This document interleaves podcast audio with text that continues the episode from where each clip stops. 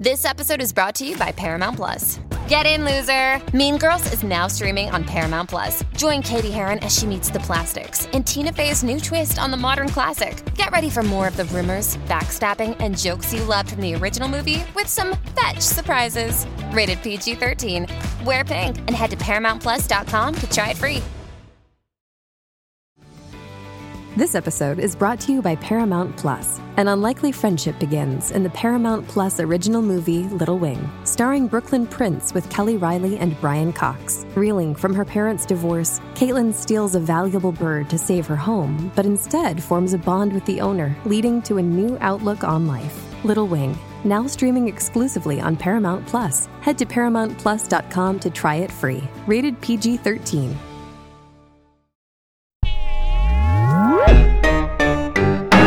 The matter what matters to you สวัสดีครับ ผมโยบอยทีเจนะครับสามสิบเอ็ดยังเป็นคนขี้เหงาอยู่ครับผม 30 ยังจ๋อย เรื่องจ๋อยของคนแจ๋ว สวัสดีครับทีสวัเจสดีครับสวัสดีครับ เป็นคนขี้เหงาครับเดี๋ยวเราลองดูกันว่าในความขี้เหงาของทีเจมีอะไรประกอบอยู่ในนั้นบ้างครับนะครับตามคอนเซปต์รายการก่อนเราชวนคุยเรื่องอายุ 30 ก่อนครับอายุทีเจอายุ 31 ถือว่าเป็นมือใหม่สำหรับโซนนี้มากใช่ๆจำความรู้สึกตัวเองตอนตอนอายุ 30 ได้ไหมครับมันเป็นยังไงบ้างจำได้ครับจำได้ว่าอ่าตื่นเต้นครับ เพราะว่ามันจะตื่นเต้นทุกครั้งที่เลขข้างหน้ามันเปลี่ยน อายุ19สิบปี20ยี่สิบสามสิบอะไรเงี้ยครับพอสามสิบครั้งแรกก็ตื่นเต้นแล้วก็รู้สึกว่าตัวเองเริ่มเริ่มแก่แล้ว อืมอืมอืมใช่ใช่ ถ้าในทุกๆ ครั้งที่เปลี่ยนเลขอะครับ ลองนึกดูตอน10ขวบพอจะจำความตื่นเต้นของมันหรือว่าความรู้สึกของมันได้ปะสิบยี่สิบเป็นยังไงและสามสิบเป็นยังไงบ้าง สิบขวบตอนนั้นน่าจะประถมประถมน่าจะน่าจะเป็นวัยที่กำลังสนุกอยู่สิบนะฮะปีสนุก สนุกอยู่ ยี่สิบนี่เป็นอะไรที่สนุกมาก เพราะว่าสนุกมากตอนนั้นเป็นช่วงของการเป็นศิลปินใหม่ ๆ ครั้งแรกๆเลยครับทำวงทรีทวันอะไรเงี้ยนะครับ แล้วก็พอมาสามสิบปุ๊บก็คือ การเป็นศิลปินเดี่ยวอืมช่วงเวลามันก็จะประมาณเนี้ยครับมันก็จะเปลี่ยนไปแบบโอเค ก่อนที่มันจะเป็นความรู้สึกตื่นเต้นในวัยสามสิบพี่เคยกลัวมันมาก่อนไหมครับ ไม่เคยกลัวจนกระทั่งอายุยี่สิบเก้าครับ ใช้ยี่สิบมาจนรู้สึกว่าแบบว่าอืมไม่ได้รู้สึกอะไร จนพอยี่สิบเก้าจะไปสามสิบปุ๊บจะรู้สึกว่า โอ้มันมันกำลังจะเปลี่ยนไปแล้วนะอะไรเงี้ยครับเรากลัวเรื่องอะไรบ้างอะครับ พอจะถอดชิ้นส่วนมันออกมาได้ไหมสุขภาพอย่างหนึ่งนะครับ ครับ แล้วก็ความสามารถความสดใหม่ของตัวเองที่แบบว่าเมื่อก่อนตอนอายุหลัก เลขหนึ่งยังแบบว่ารู้สึกตัวเองเฟรชตลอดเวลาแบบว่ารู้สึกตัวเอง แต่งเพลงได้แบบโฟล์ได้แบบลื่นไหล พออายุสามสิบแล้วก็จะรู้สึกตัวเองว่ามันช้าลง แค่นั้นนะครับอันนี้เป็นเรื่องความช้าเพราะความสดใหม่อือฮึใช่ไหมแล้วตัวความสามารถเลยครับ ที่เรากลัวเรากลัวความสามารถในแง่ไหนอะครับ ความสามารถผมกลัวว่า ผมจะสู้เด็กรุ่นใหม่ ยุคนี้ไม่ได้ เพราะว่าเด็กสมัยนี้เก่งกันแบบว่า เก่งกันเกินไป เก่งกันเกินไป เก่งกันแบบว่า คือยุคสมัยนี้พอเขาโตขึ้นมาปุ๊บแล้วเขาใช้ชีวิตอยู่ในโลกของดิจิตอลแล้วคครัรับบคือยุคของผมมันเป็นมันกึ่งอนาล็อกกึ่งดิจิตอลแต่ว่าเด็กสมัยนี้คือเกิดมามันก็เป็นดิจิตอลเลย แล้วทุกอย่างมันก็มีอยู่ในแบบว่าตำราที่ทุกคนสอนไว้หมดแล้วอะไรเงี้ยทุกคนก็เลย สามารถเก่งได้ด้วยตัวเองได้รวดเร็วอะไรเงี้ยครับก็เลยรู้สึกว่าตัวเองก็จะเหมือนคนแก่คนหนึ่งที่แบบว่าอาจจะอาจจะทำอะไรช้ากว่าเด็กรุ่นใหม่ไปค่อนข้างเยอะอะไรเงี้ยแล้วถ้าเรากลัวว่าเขาเก่งกันมาก ๆ เรากลัวว่าความสามารถเราจะสู้เขาได้หรือเปล่า แล้วสิ่งที่ยูบอยในวัยสามสิบสามสิบเอ็ดปีทำกับความกลัวนี้คืออะไรครับ ก็ยังคงเอ่อความเป็นตัวของตัวเองนะ ผมก็กลับไปย้อนคิดว่าอะไรที่มันทำให้เรา ยังเป็นทีเจอยู่อะไรเงี้ยที่คนอื่นทำไม่ได้แล้วเราทำได้อะไรเงี้ยครับก็มันก็คงเป็นเรื่องของการทำเพลงที่แบบว่าเราทำสไตล์นี้มาเกือบสิบยี่สิบปีแล้วเรารู้สึกว่าก็ไม่ได้มีใครที่จะมาแย่ง หรือว่ามาทำตรงนี้ได้เหมือนที่เราทำอะไรเงี้ยมันก็เลยเป็นความภูมิใจอย่างหนึ่งที่แบบว่า โอเค เรายังมีความภูมิใจเล็ก ๆ อยู่ว่า เราถนัดในสิ่งนี้แล้วก็ยังพราวกับสิ่งนี้อยู่อะไรเงี้ยโอเค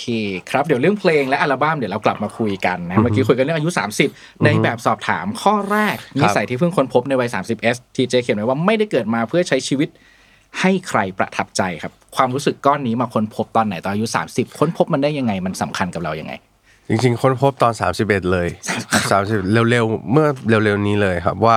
คือผมเป็นคนที่ไม่รู้อะแบบว่า คือทำอะไรก็มีคนจับจ้องตลอดเวลาแล้วก็ก็จะโดนคอมเมนต์ในด้านเนกาทีฟค่อนข้างเยอะอะไรเงี้ยไม่ว่าจะเป็นนั่นนู่นนี่เลยแล้วผมก็ไม่เข้าใจว่าแบบว่าทำไม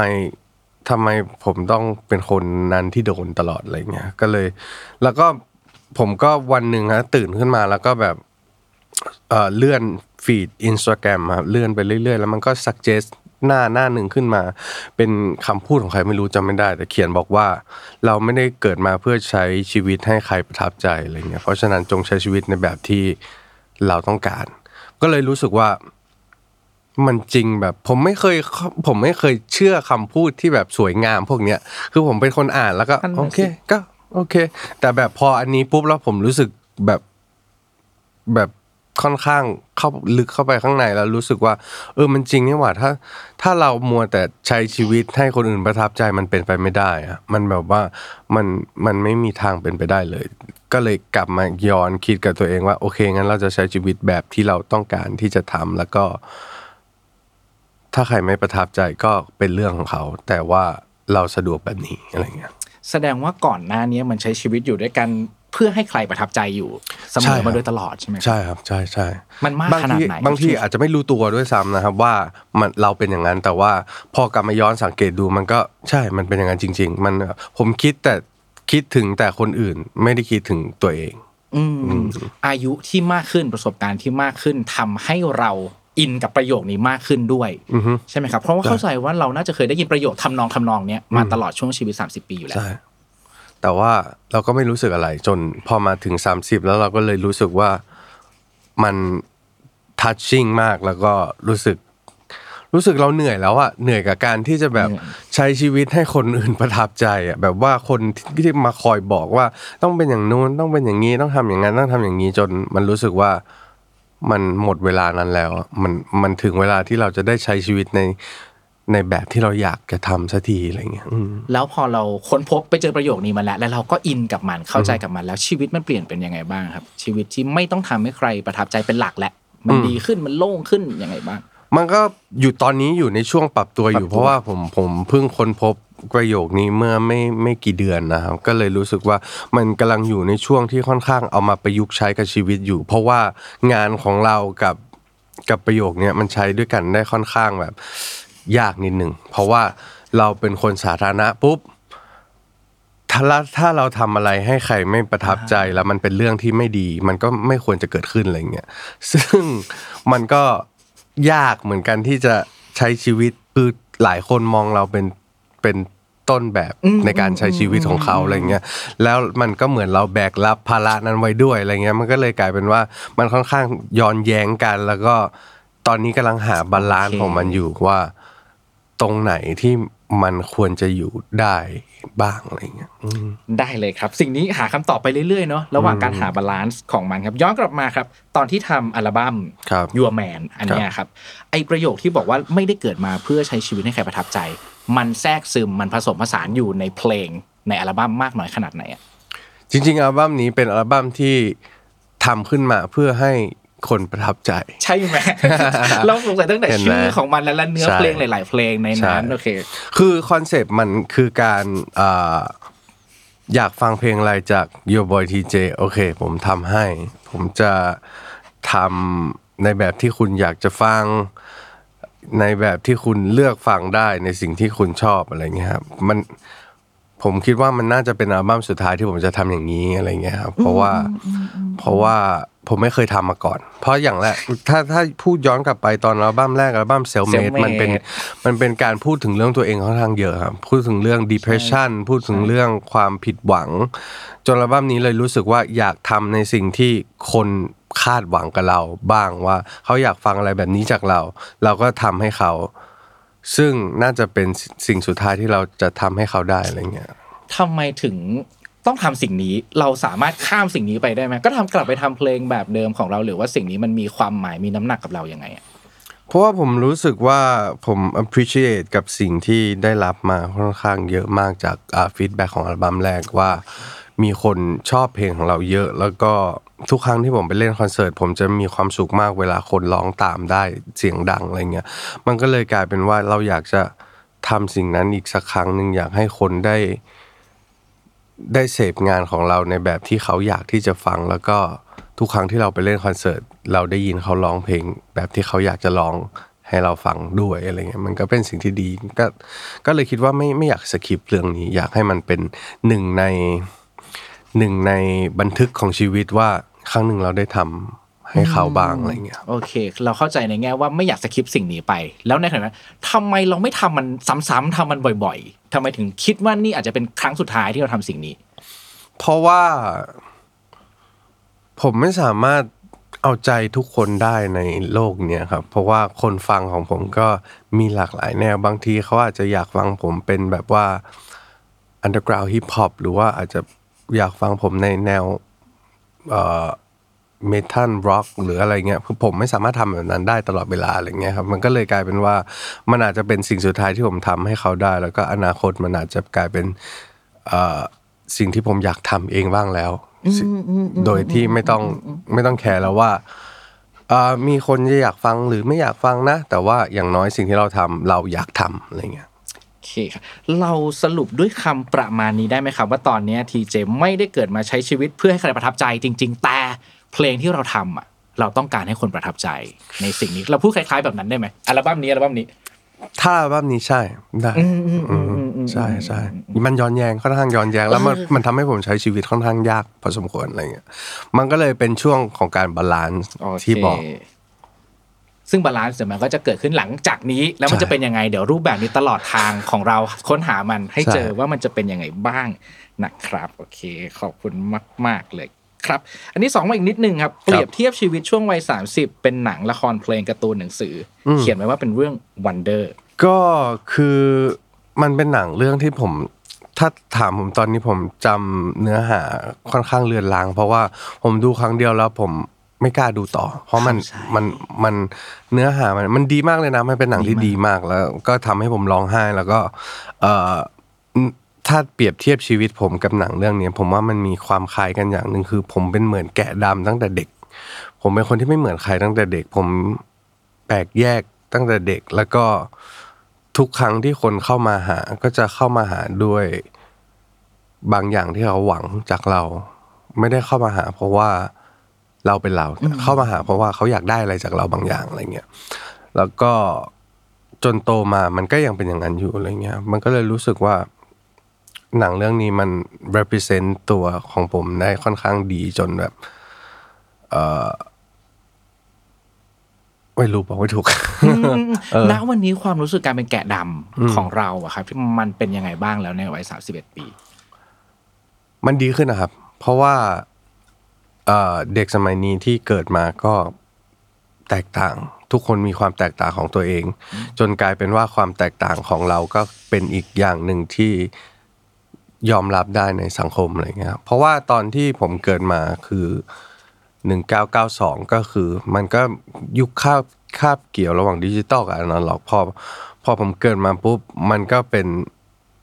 ยุคที่มันไม่ได้มีคนที่แตกต่างเยอะนึกออกไหมครับคนที่จะ stand out มา มันก็จะมีไม่ได้ไม่ได้เยอะ อย่างถ้าย้อนกลับไปสมัยเรียนประถมก็ผมก็จะกลายเป็นเด็กที่เรียน อยู่ๆผมก็เรียนภาษาอังกฤษเก่งที่สุดในห้อง แล้วก็ทุกคนก็จะเข้ามาหาทุกครั้งเวลาที่มีการบ้านภาษาอังกฤษ แต่ว่าก็จะหายไปทุกครั้งที่เป็นเวลาอื่นนึกออกไหมฮะอ่าเออ มันก็เลยรู้สึกว่ามันมันรีเลทกับเรื่องเรื่องนี้อะไรเงี้ยอืมอืมอืมอืมอืมในเรื่องอะครับก็จะมีหลาย ๆ องค์ประกอบที่ทำให้ตัวน้องออกกี้เนี่ยเขาเติบโตขึ้นมาได้ มีครอบครัวมีเพื่อนแล้วในโรงเรียนในหลาย ๆ คน มีคุณครูบางคนที่เข้าใจเขาอะไรอย่างเงี้ยสำหรับทีเจ อะไรคือองค์ประกอบเหล่านี้ที่ทำให้เราอยู่กับความเป็นแกะดำหรือเป็นเหมือนกันเลยครับ เป็นเหมือนกันเราเรื่องเพื่อนนี่สำคัญมากเลยครับตอนเด็กผมไม่ค่อยมีเพื่อนนะครับ แล้วก็แล้วก็คิดว่า ผมเพิ่งมามีเพื่อนจริง ๆ จังๆตอนตอนสามสิบนี่ยนะครับ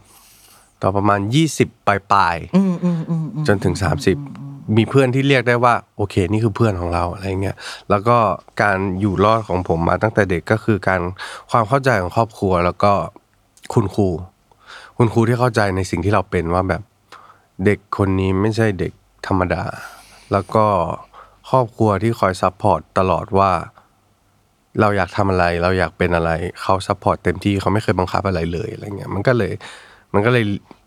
ถ้าไปดูหนังเรื่องนี้ก็เหมือนดูหนังชีวิตผมเรื่องหนึ่งอะไรเงี้ยอืมอืมอืมอืมอืมที่เจะรู้สึกว่าการเจอคนที่เราเรียกว่าเพื่อนได้จริงๆในวัยประมาณ 27 28 29 มันช้าไปไหมครับ หรือว่ามันสำคัญมันยังไงกับเราบ้างอะผมผมไม่แน่ใจว่ามันช้าไปสำหรับคนอื่นไหมแต่สำหรับผมในส่วนตัวที่คิด ผมรู้สึกว่ามันก็ก็ช้านะครับ แต่ว่าแต่ว่าผมไม่ได้คิดว่ามันแย่นะผมคิดว่ามันเป็นการคัดกรองที่ดี เหมือนแบบว่าข อ่าเหมือนที่คนบอกว่าปริมาณมันไม่ได้สำคัญแต่ว่ามันสำคัญที่คุณภาพอะไรเงี้ยพอพอโตขึ้นมันก็จะได้เพื่อนที่เป็นคุณภาพที่ดี อาจจะไม่ได้เยอะแต่ว่าเรา happy กับสิ่งที่เรามีอะไรเงี้ยแบบว่าเขาเข้าใจในสิ่งที่เราเป็น เราเข้าใจในสิ่งที่เขาเป็น เรามีความสัมพันธ์ที่ดีต่อกันมี space ต่อกันที่ดีอะไรเงี้ยมันก็ happy แล้วครับสำหรับคนที่อาจจะเป็นอย่างน้องออกกี้ใน Wonder หรือว่าจะเป็นแกะดำคล้ายๆ แบบที่ยัวร์บอยเคยอ่าทีเจเคยเป็นมาเมื่อก่อนครับอยากบอกอะไรเขา หรือว่าเราสามารถพูดอะไรกับเขาได้บ้างไหมครับ อืมจริง ๆ ผมก็ไม่ได้อยู่ในพื้นที่ที่จะแบบว่าบอกหรือสอนใครได้นะครับ เพราะว่าผมก็ยังส t รั g เกิลกับตรงนั้นอยู่ แล้วก็คิดว่าคนที่เป็นเหมือนกันก็ ต้องส t r รั g เกิลต่อไป คือมันไม่มีทางลัดนะครับ มันไม่มีทางลัดที่จะบอกว่านี่คือทางลัดนะ ไปตรงนี้แล้วมันจะผ่านอะไรเงี้ยครับก็เราต้องสู้ต่อไปจนสุดท้ายวันหนึ่งเราจะเข้าใจเองว่า โอเคมันมันเป็นเรื่องของชีวิตแล้วก็มันเป็นเรื่องของ timing ของชีวิตเวลาอะไรเงี้ยสุดท้ายแล้วเราก็จะผ่านมันมาได้ แล้วก็ใช้ชีวิตได้อย่างภูมิใจกับสิ่งที่เป็นภูมิใจกับความแตกต่างที่ตัวเองเป็นอะไรเงี้ย ขอบคุณมากมากๆเลยเออขอบคุณที่ยอมรับด้วยว่าน่าจะบอกใครยังไม่ค่อยได้ เพราะว่าก็ยัง struggle อยู่กับเรื่องพวกนี้อยู่ใช่แต่อย่างน้อยที่สุดเฮ้ยเรา struggle อยู่นะคุณ struggle อยู่แน่นอนอยู่แล้วเป็นเรื่องปกติวันหนึ่งขอบคุณมาก ๆ เลยขอบคุณมาก ๆ เลยทีนี้มาที่ข้อเรื่องที่ทำให้กลัวมากที่สุดครับในวัย 30s ครับ ผู้คนเยอะ ๆ และสนามบินครับ อาการนี้เป็นยังไงบ้างอะครับ ผมเป็นอะไรก็ไม่รู้ครับ พออายุสามสิบปุ๊บผมกลัวแบบว่า สถานที่ที่มีคนเยอะๆแล้วก็สนามบิน เช่น สนามบินผมไปผมกลัวสนามบินทุกครั้งที่ไป ไม่ว่าจะด้วยเหตุผลอะไรก็ตาม แต่ว่างานของผมมันคือการที่ต้องไปสนามบิน แล้วก็ต้องไปเจอคนเยอะๆอะไรเงี้ยมันก็เลยเป็นสิ่งที่แบบย้อนแย้งกันมาก ๆ แล้วมัน ผมไม่ชอบการที่แบบสายตาที่คนมองหรือว่าที่ที่คนเยอะๆเบียดเสียดหรือว่าอะไรอย่างเงี้ยแล้วแล้วก็ผมกลัวสนามบิน เพราะว่า มันเป็นที่ที่เรารู้สึกไม่ปลอดภัยอะไรเงี้ย มันรู้สึกมันรู้สึกแบบน่ากลัวไม่รู้ผมบอกไม่ถูก แต่แต่มันเพิ่งเกิดขึ้นตอนอายุสามสิบผมก็ไม่รู้ว่าทำไมอะไรเงี้ยครับ เราอาจจะไม่ได้เข้าใจทั้งหมด แต่ว่าเรามีอาการคล้ายๆ กันอันนี้ถามแฟนเราได้เราเราเป็นเหมือนกัน เราจะเป็นเวลาเราอยู่ใน food court อืมหรือว่าในชั้นแบบชั้นที่มันเป็น food court ของห้างสรรพสินค้าที่คนมันจะเยอะๆมันจะมีเสียงก้องแก้งก้องแก้งเสียงแบบอื้ออึงอื้ออึงอะไรแบบนั้นอ่าฮะเวลาเกิดแบบนั้นขึ้นอะ เราจะต้องหลบอยู่ข้างหลังแฟนเรา แล้วก็ให้แฟนเราแบบเดินำอะไรแบบนี้นเพราะว่าเออเรารู้สึกไม่ปลอดภัยในความรู้สึกแบบนี้ของที่เจเป็นคล้าย ๆ กันคล้ายๆกันครับ ทุกครั้งที่ผมไปสนามบิน ผมจะทำตัวแบบรวดเร็วมาก ผมจะรีบไปรีบเข้าไปที่เกตที่ให้เร็วที่สุดรีบขึ้นเครื่องให้เร็วที่สุดรีบแบบทำทุกอย่างให้เร็วที่สุดจะไม่แบบเสียเวลากับสนามบินเยอะ เพราะว่ากลัว แล้วก็ไม่รู้เหตุผลด้วยว่าทำไมหอนเพิ่งกันมาเป็นตอน 30 ด้วยนะใช่ใช่ใช่ครับ จริง ๆ ผมเคยอยากจะแบบว่า cancel การไปสนามบินแล้วแบบทัวร์ด้วยการนั่งรถอย่างเดียวด้วยซ้ำมันมันอาจจะดีกว่าด้วยซ้ำแต่ว่ามันก็ยากครับ บางทีเราต้องไปเล่นเชียงใหม่ มันก็นั่งรถไปมันก็ไม่ไหวอะไรเงี้ยครับมันก็ แต่ว่าเราก็กำลังหาวิธีทางแก้ไขอยู่อะไรเงี้ยก็คุยกับเช่นเดียวกันเอ่อจิตแพทย์ที่เป็นแพทย์ ประจำตัวอยู่ว่า เรื่องนี้เราควรแก้ไขยังไงดี ก็เราก็กำลังหาทางแก้ไขกันอยู่อะไรเงี้ยโอเค ขอบคุณครับ เป็นอีกหนึ่งเรื่องเนาะที่เมื่อกี้มีเรื่องหา balance และเรื่องนี้ก็หาวิธีการจัดการกับมันใช่ต่อไปเรื่อยๆ ชีวิตประมาณนี้แหละ ซึ่งไอการกลัวผู้คนเยอะๆไม่ได้เป็นความรู้สึกเกี่ยวข้องกับการอยู่บนเวทีไม่เกี่ไปยวเล่นคอนเสิร์ตใช่ไหมใช่ใช่พอพอไปเล่นคอนเสิร์ตก็คืออีกอย่างหนึ่งก็ หลังเวทีก็จะ ก็จะมีความประหม่าตลอดทุกครั้งที่ก่อนจะเล่น แต่ว่าพอขึ้นไปแล้วไปเจอคนเยอะๆ หรือว่าอะไรก็ไม่ได้กลัวนะครับ ก็เหมือนแบบว่า เรามีความสุขกับการ perform อะไรเงี้ยไม่ไม่ได้ยิ่งคนเยอะยิ่งสนุกอะไรเงี้ยแต่ว่าลงมาแล้วก็จะเป็นเหมือนเดิม ก็จะกลัวที่คนเยอะเหมือนเดิมโอเคขอบคุณมากๆครับ ข้อต่อมาครับเรื่องที่น่าอายที่สุดในวัย 30s ครับ แคร์สายตาคนอื่นจนลืมตัวเอง ครับน่าจะคล้ายๆ กับไอ้ที่ทำเกิดมาเพื่อใช้ชีวิตให้ใครประทับใจใช่ไหมอืมมันเหมือนกับว่ามัน ผมอิจฉาคนที่แบบว่าเขาสามารถใช้ชีวิตได้โดยที่ไม่ต้องแคร์สายตาคนอื่นอะแบบว่า ผมไปที่ไหน ผมก็โดนมองตลอดเลยแบบว่า โดนมองด้วยสายตาอาจจะดีหรือไม่ดีก็แล้ว แต่อะไรเงี้ยครับ ผมผมผมไม่ชอบการที่เดินห้างแล้วก็มีคนเดินผ่านแล้วก็ซุบซิบ หรือว่าอะไรเงี้ยมันมันมันไม่ไม่ค่อยดีกับสุขภาพจิตของเราเท่าไหร่อะไรเงี้ยแล้วก็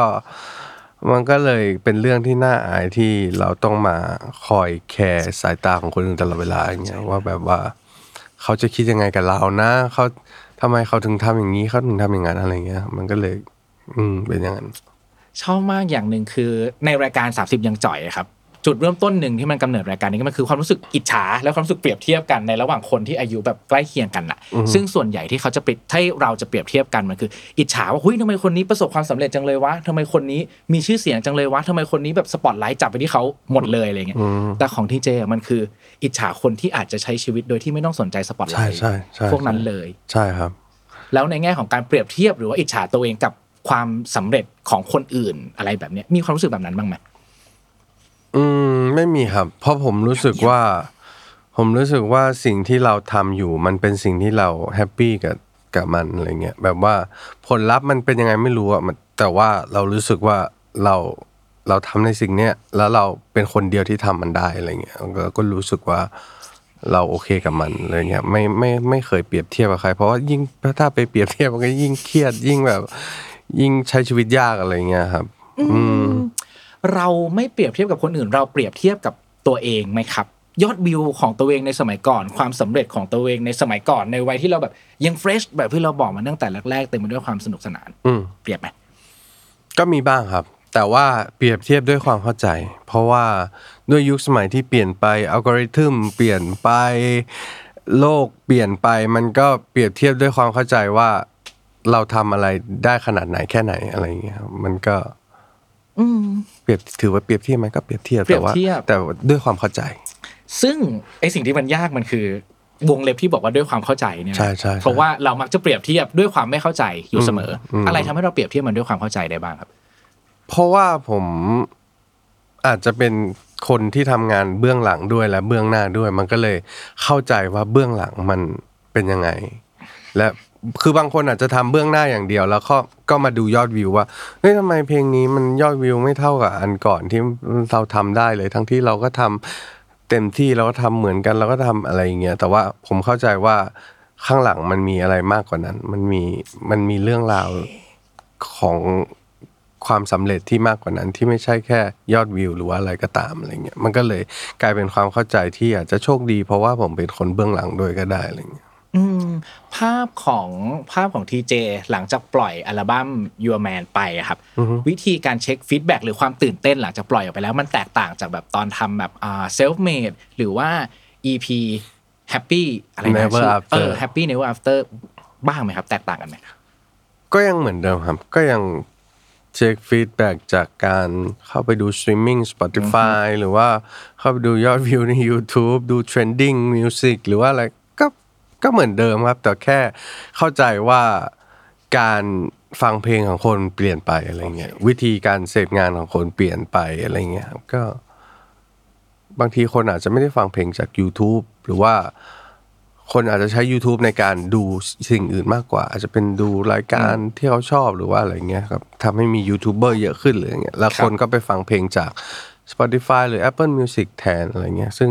ก็ก็เป็นเรื่องที่เข้าใจได้โอเคณทุกวันนี้ครับในเรื่องอะไรก็ได้เกี่ยวกับเพลงหรือวงการเพลงมีเรื่องอะไรที่เราเข้าใจมันไม่ได้บ้างไหมครับอืมเข้าใจมันไม่ได้เหรอเอ่อจริงๆ ผมพยายามเข้าใจทุกสิ่งทุกอย่างนะ ผมเป็นคนที่ถ้าถ้ามันถ้าพูดถึงเรื่องอ่าวงการเพลงนะครับ อย่างที่บอกว่าเราทำงานเบื้องหลังด้วยเราก็เลยโอเพนแบบค่อนข้างมาก โอเค มันก็เลย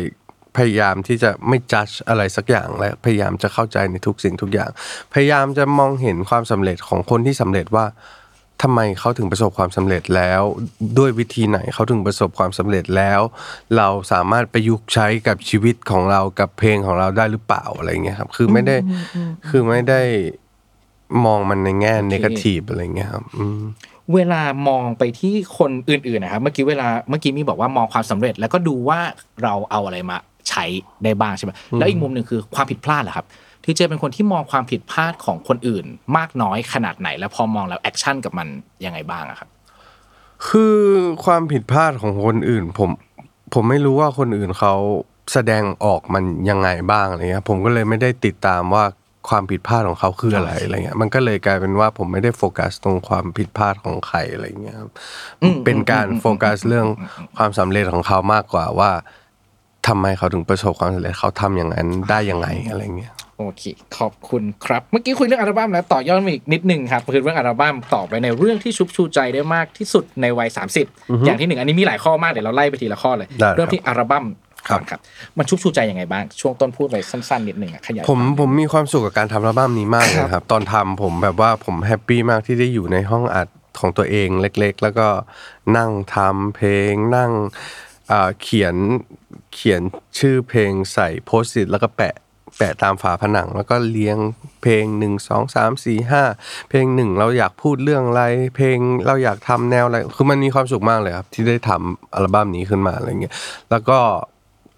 ผมไม่รู้ว่าคนจะรู้สึกยังไง แต่ว่าผมแค่แฮปปี้กับมันอะไรเงี้ยครับมันก็เลยเป็นอีกหนึ่งเรื่องที่พออายุสามสิบแล้วมันก็ ผมไม่รู้ว่าคนอื่นเขาเขาจะมีความสุขกับการทำอัลบั้มไหม เพราะว่าผมไม่ค่อยเห็นใครทำอัลบั้มแล้วอะไรเงี้ย แต่ผมยังมีความสุขกับการทำอัลบั้มอยู่อะไรเงี้ยความสุขในอัลบั้มนี้มันแตกต่างจากตอนทำแบบ Self-Made อะไรอย่างนี้ไหมครับ ถ้ามองในแง่ของความ happy ความสุขในการทำ ตอนทำ Self-Made นี่มันค่อนข้างผสมความเครียดค่อนข้างเยอะครับ เพราะมันเป็นอัลบั้มแรกในชีวิต แล้วก็มันมีความกดดัน มันมีความไม่รู้เยอะอะไรเงี้ยครับแต่พออัลบั้มนี้มันกลายเป็นความสนุกมากกว่าอะไรเงี้ยมันพอเราทำเคยทำมาแล้ว เราก็เลยรู้สึกว่าเราทำอันนี้ด้วยความสนุก มันก็เลย happy ในการทำมากกว่า มันก็เลยกลายเป็นสิ่งที่แบบว่าเป็นความสุขหนึ่งของชีวิตอะไรเงี้ย ช่วงเวลาที่มีความสุขที่สุด happy ที่สุดในการทำอัลบั้มนี้ คือช่วงเวลาไหนครับ ถ้าทุกช่วงเวลามันมีความสุขหมดอันไหนมากสุด อยากรู้อ่าน่าจะเป็นช่วงที่เอ่ออยู่ในห้องอัดครับ อยู่ในหมายถึงผมคนเดียวที่นั่งอยู่ในสตูดิโอแล้วก็นั่งอิดิทเสียง นั่งแปะนู่นแปะนี่ทำต่างๆนะผมรู้สึกว่ามันเราอยู่ในโลกของเรา แล้วก็ไม่มีใครมารบกวน แล้วก็ไม่ไม่ต้องแคร์สายตาใคร แล้วก็ไม่ต้องสนใจอะไรแค่โฟกัสข้างหน้า แล้วก็มีความสุขกับการได้เปลี่ยน sound ใช้ sound นู่น sound นี่อะไรเงี้ยครับแบบ experiment ต่างๆอะไรเงี้ยมันก็เลยก็เลยสนุกอืม ความสุขความสนุกเวลาที่เราได้นั่งอยู่คนเดียวทำงานอยู่ในห้องของเราคนเดียวครับ จริง ๆ มันก็คล้ายๆกับเมื่อก่อนตอนที่แบบทีเจก็ยังเป็นเด็กอยู่ทำเพลงก็อยู่ในห้องคนเดียวเหมือนกันควบคุมอาณาจักรของตัวเองโลกของตัวเองเพลงของตัวเองสองความรู้สึกนี้มันต่างกันไหมการนั่งอยู่คนเดียว ไม่ต่างเลยครับ มันเหมือนมันเหมือนเด็กเด็กที่นั่งอยู่ในห้องนั่งห้องห้องของตัวเองแล้วก็ต่อเลโก้อะแบบว่า มันสนุกมัน happy แล้วก็ความรู้สึกนั้นมันก็ยังเป็นเหมือนเดิม เหมือนตอน 20 ที่เราทำ Self-Made ตอน 30 เราทำ Your Man มันก็ยังรู้สึกเหมือนเดิม ไม่ว่าภาพลักษณ์ภายนอกหรือว่าตัวข้างนอกจะเป็นยังไงก็ตาม แต่ว่าทุกๆ ครั้งที่นั่งอยู่ในห้องทำเพลง ทีเจจะเป็นเด็กคนนั้นเหมือนเดิมใช่ครับเสมอใช่ครับ มีความสุขแบบเดิมเสมอใช่ใช่เคยมีช่วงเวลาที่ทำเพลงแล้วมันไม่ค่อยมีความสุขไม่สนุกไหมครับ นั่งอยู่ในห้องนั้นเหมือนเดิมอะแต่แบบเฮียไม่มีความสุขเลยทำไมกูต้องทรมานกับการทำเพลงแบบนี้วะอะไรอย่างเงี้ย มีครับมีมีตอนทำยอแมนเนี่ยครับ ก็ก็มันก็มีความความไม่สุขบ้างก็คือแบบว่าบางทีก็บางทีความคิดมันมันเข้ามาเยอะมากในสมองนะครับ แล้วมันก็ถูกถ่ายทอดออกมาเป็นเพลง เยอะมาก แล้วก็บางวันมันก็ไม่มีอะไรเลย คือมันก็แบงค์ไปเลย เงียบนิ่ง แล้วเราก็พยายามจะไปเค้นตัวเองออกมาหน้าคอมพิวเตอร์ว่าแบบทำไมวันนี้เราทำไม่ได้ ทำไมวันนี้เราเขียนอะไรไม่ออก หรือว่าเราทำสร้างดนตรีขึ้นมาไม่ได้ หรือว่าเราต่อจิ๊กซอชิ้นนี้ไม่ได้สักทีอะอะไรเงี้ย มัน มันก็เลยเป็นความทุกข์อันหนึ่งที่เกิดขึ้นระหว่างในการทำ อัลบั้มอะไรเงี้ยอืมอืมอืมอืมอืมแต่ว่าไม่ได้เป็นความทุกข์ที่เกิดขึ้นเยอะเท่าไหร่ใช่ไหมหรือว่าเยอะ ก็มามาไปไปครับอ่าอืฮะมก็มีสุดท้ายแล้วเราจะเอาชนะไอ้ความรู้สึกทรมานหรือว่าความไม่มีความสุขที่เกิดขึ้นได้จากอะไรครับ ได้จากการที่พอเราหยุดไปสักพักหนึ่งแล้วเรามีไอเดียอะไรใหม่ ๆ ครับ มันก็จะกลบความรู้สึกนั้นไปเองแบบว่า วันหนึ่งเรามีไอเดียใหม่ ๆ ขึ้นมา แล้วเรากลับเข้าไป ที่ที่เดิมที่เราทำแล้วเราทำได้ มันก็จะมันก็จะหายไปอะไรเงี้ยอ๋อเออวิธีการเอาชนะมันก็คือ ก็นั่งอยู่ที่เดิมนั่นแหละอยู่เพราะว่าเรามันมันมันไม่มีแบบว่ามันไม่มีมันไม่มีทาง solution ในการแก้ปัญหานี้ครับคือแบบว่าคนที่ทำงานครีเอทีฟแบบว่าบางทีมันมันตันมันก็คือตันจริง ๆ มันมันไม่สามารถที่จะแบบว่า เอ่อ ออกไปเที่ยวแล้วกลับมาแล้วก็จะมีไอเดียใหม่อะไรบางทีมันก็ไม่ไม่ได้เกิดขึ้นอย่างนั้นอะไรเงี้ยมันเป็นช่วงเวลาของมันแบบว่า random อะฮะเอออืมอืมอืมแบบอยู่ๆมันอยาก อยู่ๆไอเดียอยากอยากจะมาก็มา อยากจะหายก็หายอะไรเงี้ยมัน random มากอ่า โอเคครับขอที่เนื้อหานิดนึงครับวันนี้อัลบั้มชื่อ Your Man แล้วมันแล้วก็เพลงอย่างที่บอกว่าคอนเซปต์มันคือ ร้านสะดวกซื้อเพลงสะดวกฟังใช่ไหมคืออยากฟังแบบไหนเดี๋ยวอย่าทำให้แล้วเราแอบจับเซนส์ได้อย่างหนึ่งมันคือ แม้กระทั่งตัวเนื้อหาในเพลงอะตัวละครในเพลงอะมันก็มีความแบบเป็นอะไรก็ได้ใช่เท่าใช่ที่คุณใช่อยากให้เป็นน่ะ ใช่ใช่ใช่ มีแฟนแล้วก็ได้ไม่เป็นไรขอแอบใช่ชอบก็ได้ เป็นแบบใช่นี้ก็ได้ไม่เป็นไรอะไรแบบนี้ใช่ใช่ไหมใช่อันนี้มันเป็นความเกี่ยวข้องเป็นคอนเซปต์หลักหรือว่าเป็นอะไรบ้างกับไอ้เนี่ยลักษณะนิสัยแบบเนี้ยในเพลง จริง ๆ แล้วด้วยถ้าพูดถึงเนื้อหานะครับ ถ้าพูดถึงแค่อ่าเนื้อเพลงอะมันคือตัวผมร้อยเปอร์เซ็นต์นั่นแหละ มันคือตัวผมที่ที่ผ่านมา 30 ปีที่ครับเอาเรื่องเรื่องราวที่เกิดขึ้นในชีวิตเอามาเล่า แล้วประยุกต์ให้มันเข้ากับ สิ่งที่ทุกคนอาจจะเคยเจอบ้างอะไรอย่างเงี้ยครับมันก็มันก็เป็นสิ่งที่ ผมว่าทุกคนเคยเจอ แล้วก็เอ่อน่าจะประสบเหตุการณ์แบบเดียวกันมาแล้ว แล้วมันก็เป็นเรื่องที่รีเลทกับตัวผมได้ด้วย ผมก็เลยถึงเขียนออกมาได้อะไรเงี้ยครับอืมมันหลาย ๆ เพลงนะหลาย ๆ เพลงมันพูดเรื่องความรัก ซึ่งก่อนหน้าเนี้ก็เพิ่งมี EP Happy Never After ที่พูดเรื่องแบบความรักเลยตอนนั้นเราสัมภาษณ์กันมันก็จะเห็นลูปของความสัมพันธ์อืมใช่ไหมครับตั้งแต่แบบต้นจนจบอะไรอย่างเงี้ยใช่ค่อย ๆ เรียงกันมา แต่ว่าเนื้อหามันสำหรับเราอะมันค่อนข้างแบบเข้มข้น intense เป็นมุมแบบความสัมพันธ์ที่แบบเออเครียดใช่เครียดแล้วก็ใช่จริงจังแบบมากๆ แต่เรารู้สึกว่าใช่อัลบั้มเนี้ยมันผ่อนคลายขึ้นใช่ครับไม่แน่ใจว่าเซนนี้เข้าใจถูกเข้าใจผิดยังไงบ้างไหมครับ คืออัลบั้มอ่า Happy Never After มันเป็นการเล่าเรื่องของความผิดหวังอย่างที่ชื่ออัลบั้มบอกนะครับว่าความสุขมันไม่ได้ยั่งยืนตลอดไปอะไรเงี้ยอ่านิรันดร์ไม่มีจริงอะไรประมาณใช่นี้เนาะเหมือนเหมือนเพลงเป็นเป็นได้ทุกอย่างก็ไม่ไม่ได้มีความสุขที่แท้จริงคือสุดท้ายแล้ว มันจบยังไงก็เป็นใช่เป็นสิ่งที่คนเอาไปคิดต่อกันเองว่า จบยังไงอะไรเงี้ยแต่ว่า เพลงมันก็จะดูออกมาสดใสโอ้ดูน่ารักจังเลยแต่จริง ๆ แล้ว ถ้าไปอ่านแค่เนื้อหามันก็จะรู้ว่า เราเป็นให้ได้ทุกอย่างนะ แต่สุดท้ายแล้วเธอเป็นให้เราได้หรือเปล่าอะไรเงี้ยมันก็เป็นคอนเซปต์ของอัลบั้มอันนั้นนะครับ ส่วน Your Man มันก็จะเป็นสิ่งที่คนอยากให้เป็น พอสิ่งที่คนอยากให้เป็นปุ๊บมันก็ต้องเป็นเรื่องที่ค่อนข้างแมสซึ่งเรื่องที่ค่อนข้างแมสก็คือเรื่องของความรักอะไรเงี้ยพอเอาเรื่องของความรักมาพูดคุยกัน มันก็ย้อนกลับไปสู่ความรักของตัวเองว่า เราเจออะไรมาบ้างอะไรเงี้ยมันก็กลายเป็นเก้าเพลงทั้งหมดที่ เกิดขึ้นมาถ้าไม่นับรวมพ่อแม่ไม่สั่งสอนนะครับก็ก็เป็นเรื่องของความรักที่เคยเจอมาแล้วก็อยากเล่าอะไรเงี้ยอะอันนี้ก็ขออนุญาตตั้งสมมติฐานอีกเมื่อกี้ mention ขึ้นมาพ่อแม่ไม่สั่งสอนอะอันเนี้ยมันก็เป็นส่วนหนึ่งของการทำเพลงที่คนอยากฟังแบบเพราะว่าซูเปอร์ไซย่าครั้งที่แล้วอะใช่ใช่มันแบบมันประสบความสำเร็จนะมันไปที่ไหนก็ได้ยินใช่ใช่อันนี้ก็ถ้าทำเพลงสะดวกฟังให้คนฟังก็อาจจะต้องมีเพลงแบบนั้น ใช่ เพราะว่าเหมือนแบบว่าถ้าสมมุติผมทำเพลงรักเป็นหมดทั้งหมด9เพลง10 เพลงคนก็จะ ถามหาว่าทำไมไม่มีเพลงฮิปฮอปแบบเดือดเดือดๆสักเพลงแบบนี้บ้างอะไรเงี้ยมันก็เลยกลายเป็นอืมเราต้องมีให้เขาอีกหนึ่งเพลงอะไรเงี้ยแต่ไม่ได้หมายความว่าเราฟอสตัวเองทำนะครับเรายังมีความสุขที่เราได้ทำอยู่ เราเราอยากที่จะทำอะไรเงี้ยมันก็เลยได้เพลงนั้นขึ้นมา แล้วก็ผมชอบด้วยอืมมชอบมากมกลายเป็นเหมือนเป็นลายเซ็นเอาไว้อย่างหนึ่งเหมือนกันเดี๋ยวต้องมีเพลงแบบเดือดเดือดๆโผล่ขึ้นมาใช่ท่ามกลางเพลงแบบหวานๆมากมายนะฮะโอเค เมื่อกี้เป็นเรื่องอัลบั้มครับครับต่อไปสิ่งที่ชุบชูใจ ขับรถครับขับรถชุบชูใจเราได้มากน้อยขนาดไหนยังไงบ้างเอ่อภายในในหนึ่งเดือนนะครับจะมีวันอาทิตย์อยู่ประมาณสี่วันสี่สี่ครั้งนะครับครับแล้วก็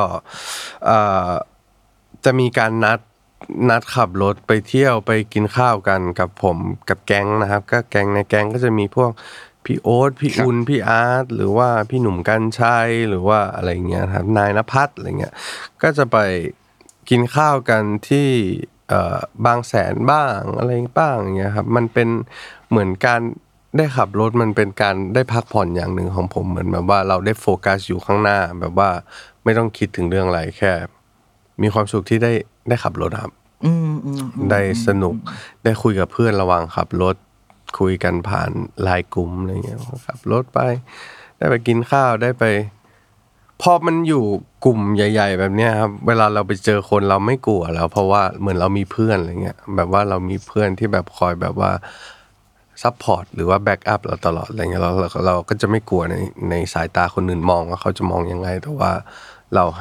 แค่โฟกัส moment นั้นแล้วเรา happy อะไรเงี้ยมันก็เลยกลายเป็นหนึ่งในความสุขในชีวิตของวัยสามสิบที่แบบว่า มันอาจจะไม่ได้ทุกวันอาทิตย์ แต่ว่า เดือนหนึ่งมันก็จะมีสักครั้งหนึ่งที่ได้ไปแฮงเอาท์ด้วยกันอะไรเงี้ยอืมบรรยากาศของทีเจเวลาอยู่บนรถอยู่ในกวนนั้นอยู่ในทริปนั้นจะเป็นยังไงบ้างอะก็เป็นคนเงียบอ่าๆเขาเขาก็จะคุยอืมคุยกันสนุกสนานอะไรเงี้ย ผมก็จะเป็นคนที่นั่งฟังแล้วก็ขับรถตามเขาไปอะไรเงี้ยก็แค่นั้นก็มีความสุขแล้วครับก็ได้ฟังได้ขับรถได้ เคยมีครั้งหนึ่งที่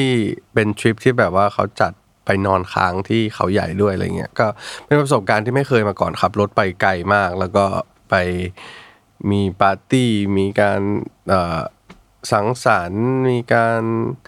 ตื่นเช้ามาถ่ายรูปกินกาแฟอะไรแบบว่า ไม่เคยคิดว่าในชีวิตนี้จะทำมาก่อนผมรู้สึกมันแก่มากเลยอะแบบว่า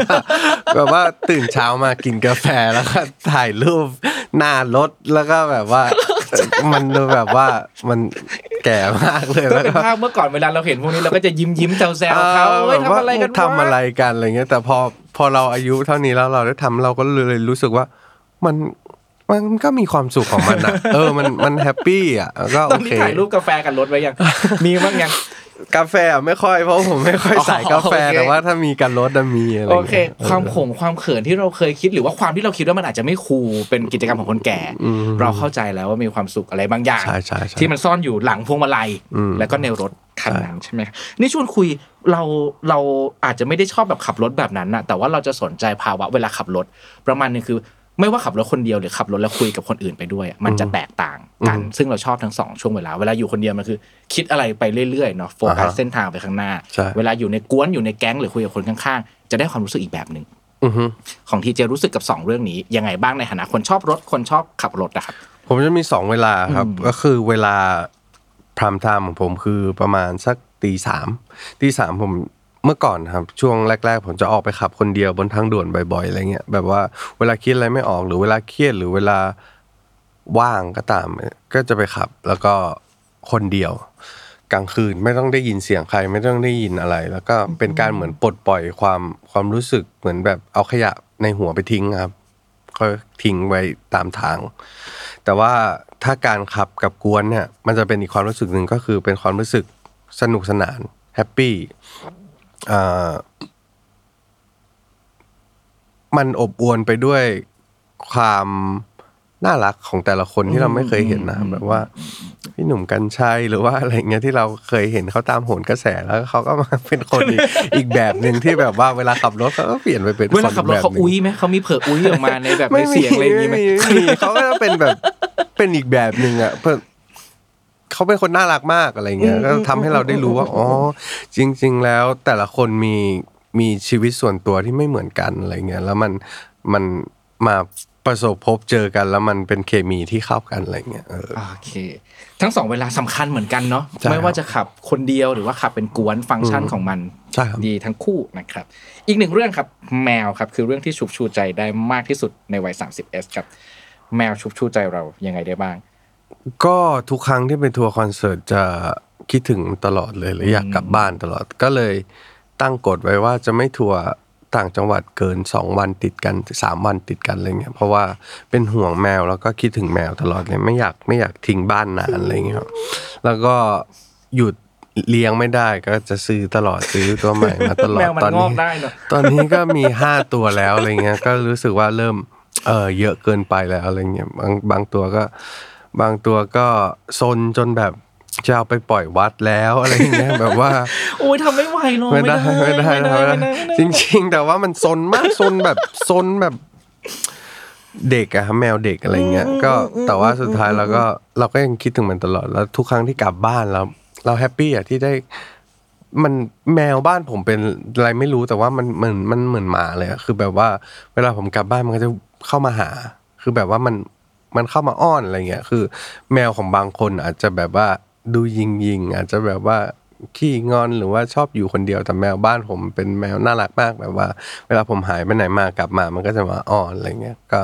เป็นสิ่งที่น่ารักมากอะไรเงี้ยครับก็เลยรู้สึกรักมันมากๆ แล้วก็ไม่อยากทิ้งมันไปไหนไกลๆอะไรเงี้ยที่เริ่มตั้งกฎคอนเสิร์ตว่าไม่ทัวร์เกิน 2 วัน 3 วันนี่เริ่มมาตั้งแต่เมื่อไหร่ครับ เริ่มมาตั้งแต่มีแมวเกินสามตัวแล้วครับ ซึ่งก็เพิ่งมาเกินเมื่อไม่กี่ปีมานี้ปะน่าจะประมาณปีสองประมาณปีเดียวเลยใช่ปะปีเดียวเพราะว่าเหมือนใช่ครั้งที่แล้วตอนเราสัมภาษณ์ยังมีสามอยู่ใช่ใช่ใช่ไหมโอเคปีสองปีครับเพราะฉะนั้นตอนนี้ฮะอ่าปัจจัยอะไรบ้างที่จะทำให้แมวมันงอกเพิ่มขึ้นมาสำหรับทีเจครับ ก็คือถ้าจะมีเพิ่มก็ต้องซื้อบ้านใหม่ เพราะว่าตอนนี้อ่าที่อยู่มันไม่พอแล้วแบบว่าเออทุกที่มันเป็นเรื่องมันสำคัญของแมวแล้วอะไรเงี้ยอืมแบบว่าอืมอืมแล้วอืมอืมคือผมสร้างห้องให้มันอยู่มันก็ไม่เคยอยู่ครับมันแค่ไปเข้าห้องน้ำในห้องนั้นเฉยๆอะแล้วก็มันก็ชอบไปอยู่ตามมุมที่แบบว่ามันอยากอยู่อะไรเงี้ยเอออมันก็เลยรู้สึกว่า เอ่อ ถ้าจะมีแมวใหม่ก็ต้องมีบ้านใหม่ก่อน โอเค ใช่ คุยกับแมวบ่อยไหมครับ คุยบ่อยไหมเออผมเป็นคนไม่ค่อยคุยกับแมวอะแบบไม่ใช่สายที่แบบว่า เออ ไม่ค่อยอะ แบบว่าแต่ชอบเล่นกับมัน อืมชอบอืมอืมชอบอืมอุ้มอืมชอบอืมอืมลูบหัวมันชอบเล่นชอบ ชอบแบบ เออเขาเรียกว่าอะไรวะ สกินชิปกับแมวอะไรเงี้ยาามันโอเคโอเค ไม่ได้คุยมากคือจับมาเล่นออใช่อะไรใช่แบบนี้ใช่นะเพราะว่า ผมไม่รู้จะคุยอะไรกับมันอะแบบว่า ไม่รู้ว่ามันรู้เรื่องสิ่งที่เราพูดหรือเปล่าแต่อย่างน้อยแบบว่าถ้าเราได้อุ้มมันมันเราก็มีความสุขแล้วอะไรเงี้ยเออลองนึกดูเล่นๆว่าถ้าในวัย31ปีของเราเราไม่รู้ได้รู้จักสิ่งมีชีวิตที่เรียกว่าแมว ชีวิตของเราจะเป็นยังไงบ้างอะอะไรที่มันน่าจะเปลี่ยนแปลงไปโอ้ผมว่ามันก็จะเฉาค่อนข้างเยอะเหมือนกันนะครับเพราะว่า มันเหมือนว่าแมวมันก็เป็นสิ่งหนึ่งที่เป็นอิเลเมนต์หนึ่งในชีวิตแล้วตอนเนี้ยที่แบบว่าเป็นเป็นเอเซนเชียลที่สำคัญอีกอย่างหนึ่งแล้วที่แบบขาดไม่ได้อะไรเงี้ยครับ ถ้าสมมุติวันหนึ่งไม่รู้จักมันมาก่อนก็คง ก็คงไม่เป็นทีเจแบบทุกวันเนี่ยความความความอ่อนโยนต่อต่อต่อสัตว์ หรือว่าต่อ ผู้คนรอบตัวอาจจะไม่เหมือนไม่เหมือนตอนนี้อะไรเงี้ยครับ อืมเออที่จะรู้สึกว่าความอ่อนโยนหรือความรู้สึกที่เรามีให้กับสัตว์เลี้ยงอะมันส่งผลไปสู่ความอ่อนโยน และความสัมพันธ์ของเราต่อมนุษย์คนอื่น ๆด้วย ใช่คใช่รับไหมครับใช่ครับเอ่อคือมันเหมือนกับว่าเมื่อก่อนนะครับ ผมเป็นคนที่แบบว่า ไม่ค่อยแบบว่า appreciate ความสัมพันธ์กับใครเลยอะไรเงี้ยมันก็เลยทำให้เรากลายมีเป็นเป็นคนที่มีเพื่อนน้อย แต่พอเราเลี้ยงแมวปุ๊บเรารู้สึกว่า แมวมันให้ให้ทุกอย่างเราหมดเลยให้ความสุขให้อะไรโดยที่มันไม่ร้องขออะไรเลยเลย ผมก็เลยกลายเป็นคนที่ชอบให้คนอื่นโดยที่ไม่ไม่ร้องขออะไรกลับมา เช่น สมมุติว่า มีวันเกิดเพื่อนหรือวันอะไรพิเศษ ผมก็จะให้ทุกอย่างที่ผมรู้สึกว่า มันเหมาะกับเขาก็ให้ หรือว่าไปไหนแล้วเห็นอะไรที่มันเหมาะกับเขาก็จะให้ซื้อให้หรือว่าอะไรโดยที่ไม่ไม่ไม่จำเป็นต้องเป็นเหตุการณ์พิเศษก็ได้อะไรเงี้ยกลายเป็นคนที่ชอบให้โดยที่ไม่ต้องขออะไรเงี้ยครับอืมเออเออมันจะมีลักษณะนิสัยอะไรบางอย่างที่เราซึมซับเรื่องพวกนี้ได้ใช่เสมอเลยนะเออแล้วก็เข้าใจเรื่องที่แบบพอมีแมวแล้วก็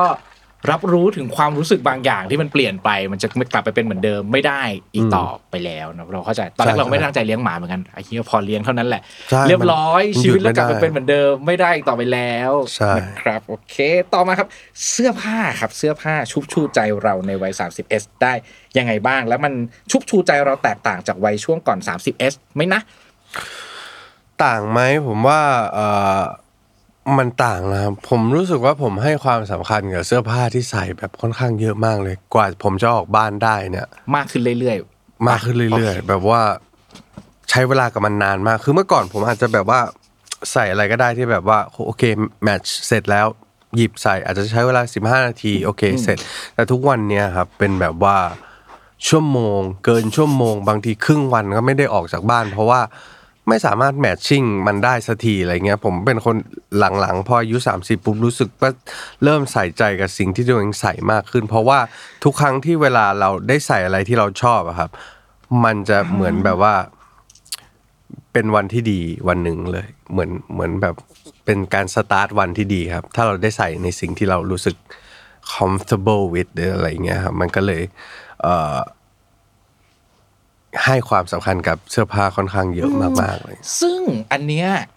ถ้าเป็นทั่วๆไปที่เคยได้ยินมา ยิ่งโตขึ้นจะเสียเวลาในการแต่งตัวและเลือกเสื้อผ้า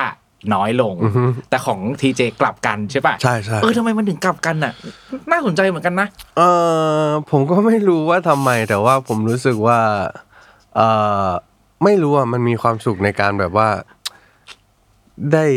หยิบเสื้อผ้าใหม่มาใส่ หรือว่าได้ซื้อเสื้อผ้าที่เราเห็นใน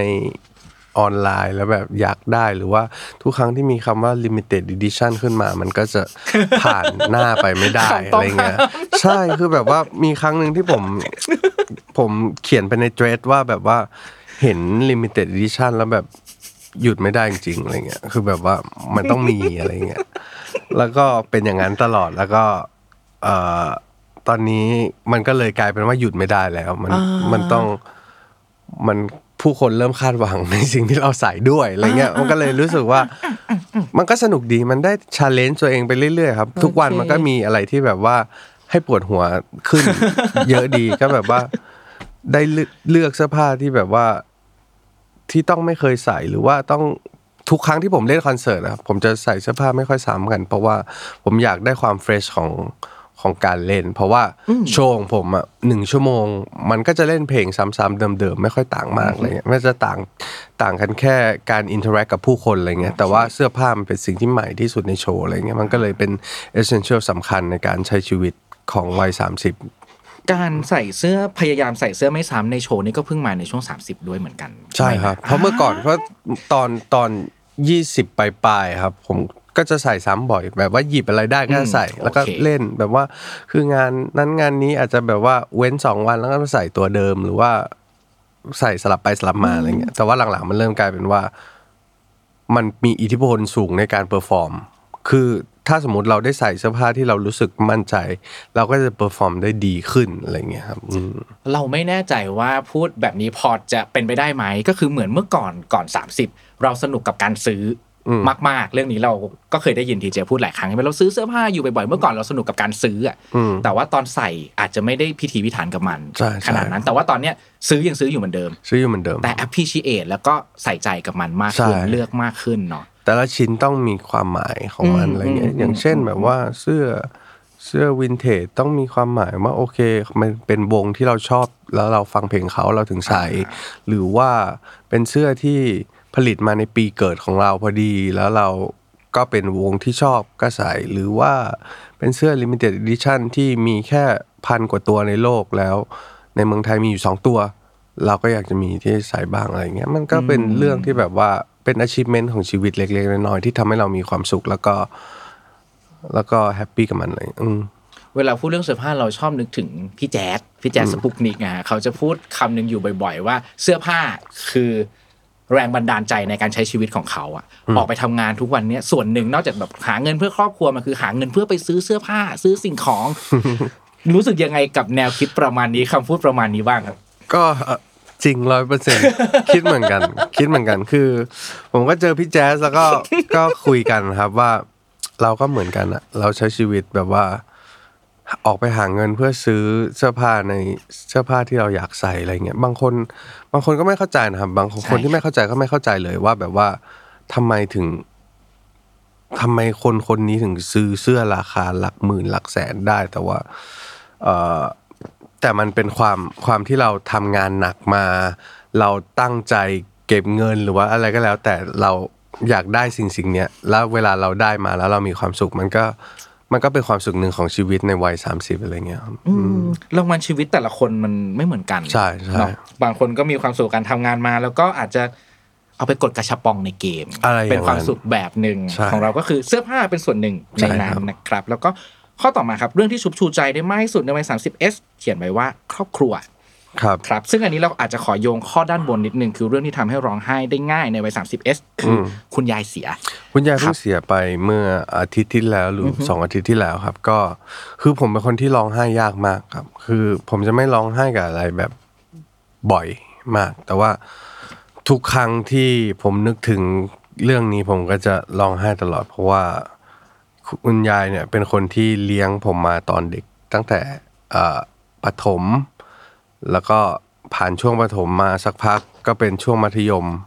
ต้นอืมที่เขาเลี้ยงผมมา ผมจำทุกเหตุการณ์ที่เขาเขาเลี้ยงผมมาได้ตลอด เอ่อเหตุการณ์ที่ผมขโมยเงินเขาไปร้านเกมไปเล่นเกม หรือว่าเหตุการณ์ที่เขาตามผมไปที่ร้านเกมไปลากผมกลับมาที่บ้าน หรือว่าอะไรก็แล้ว แต่ทุกครั้งทุกอย่างที่เขาทำให้มัน พอวันที่เขาไม่อยู่แล้วมัน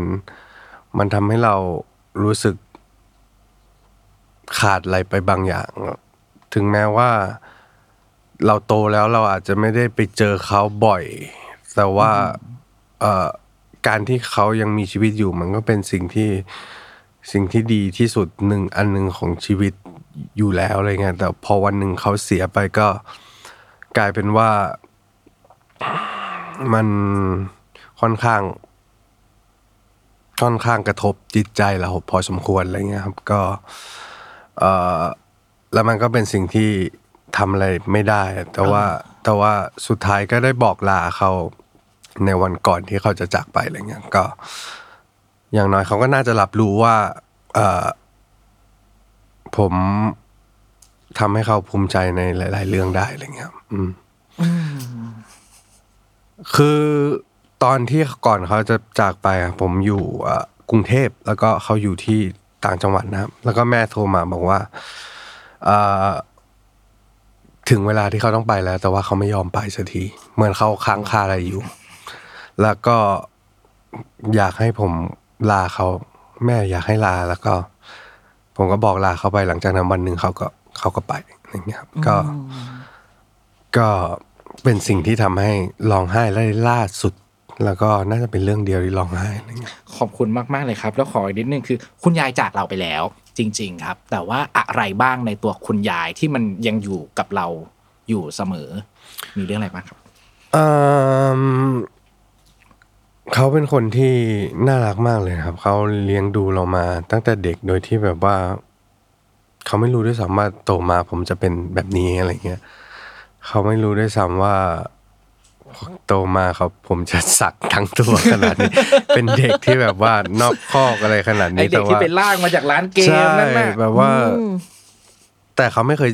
เขาไม่เคยตัดสินอะไรเลย เขาแค่แบบว่า ภูมิใจที่ได้เห็นหลานประสบความสำเร็จในสิ่งที่เขาในสิ่งที่หลานทำอะไรเงี้ยก็เลยเป็นสิ่งที่ดีมาก ๆสำหรับผมเป็นความรู้สึกที่ดีมากๆอะไรเงี้ย หลังจากที่คุณยายจากไปแล้วมีอะไรในความรู้สึกของเรา หรือว่ามีความคิดอะไรของเราที่มันเปลี่ยนแปลงไปบ้างไหมครับ มันทำให้เรารู้สึกว่าครอบครัวเป็นสิ่งที่สำคัญเอ่อมากขึ้นครับ ถ้าไม่สูญเสียเนาะใช่ใช่ไหมคือ พอตอนที่เรายังยังไม่ได้สูญเสียใครในครอบครัวไปเรารู้สึกมองข้ามครอบครัวไปค่อนข้างเยอะอะไรเงี้ยแบบว่า เออ เราไม่ได้ไปเยี่ยมแม่ที่ต่างจังหวัดบ่อย เราไม่ได้ไม่ค่อยได้ดูแลเขาอะไรเงี้ยครับ แต่พอมันเกิดเรื่องนี้ขึ้นมันก็กลายเป็นว่าทำให้เราได้รู้ว่าครอบครัวเป็นสิ่งที่สำคัญมาก ๆ อย่างหนึ่งในการใช้ชีวิตอะไรเงี้ยครับเออ เมื่อได้เห็นการจากลาการสูญเสียไปแล้วเนาะสิ่งเหล่านี้มันถึงจะเกิดขึ้นมาได้นี่คือใช่หนึ่งในสิ่งที่ผู้จากไปทิ้งไว้ให้ผู้คงอยู่เสมออมนะครับ ขอบคุณมาก ๆ เลย ครับผม มาที่โซนความผิดพลาดสักเล็กน้อยแล้วกันครับ ใจร้อนขี้โมโหตัดสินใจไวเขียนไว้สามข้อก้อนเดียวกันล้วนๆมันคือสิ่งเดียวกันเลยครับ มันแบบว่าผมเป็นอย่างนั้นตลอดเลยแบบว่ากับกับทุกเรื่องในชีวิตแต่ว่า ตัดสินใจไวนี่ก็คือ ไม่ค่อยคิดนะครับแบบว่าสมมติอายกตัวอย่างง่ายๆเลยก็คือ มีเสื้อตัวหนึ่งที่อยากได้มากเลย แล้วเราควรจะรอ ให้สิ้นเดือนก่อน ที่เราคำนวณเงินไว้เรียบร้อยทำงานไว้เรียบร้อยแล้วเราเหลือเงินเท่าไหร่แล้วค่อยไปซื้อ แต่ว่าผมก็จะไม่เอาอะจะเอาเดี๋ยวนั้นอะไรเงี้ยผมเป็นคนใจร้อนแล้วตัดสินใจจะเอาอะไรก็ต้องได้เดี๋ยวนั้นอะไรเงี้ยแล้วก็เอ่อมันก็กระทบกับการทำงานด้วยว่ากลายเป็นความความใจร้อนความตัดสินใจไวเนี่ย มันไปกระทบต่อการทำงาน ในด้านเพลงด้วยอะไรเงี้ยครับการเล่นคอนเสิร์ตการแสดงสด มันทำให้เราเป็นคนที่เหมือนเป็น perfectionist อะครับต้องแบบทุกอย่างต้องเป็นไปตามที่เราต้องการเป๊ะๆซึ่งการทำงานกับคนนะมันมันมันเป็นไปไม่ได้ มันยากมันไม่เหมือนทำงานกับ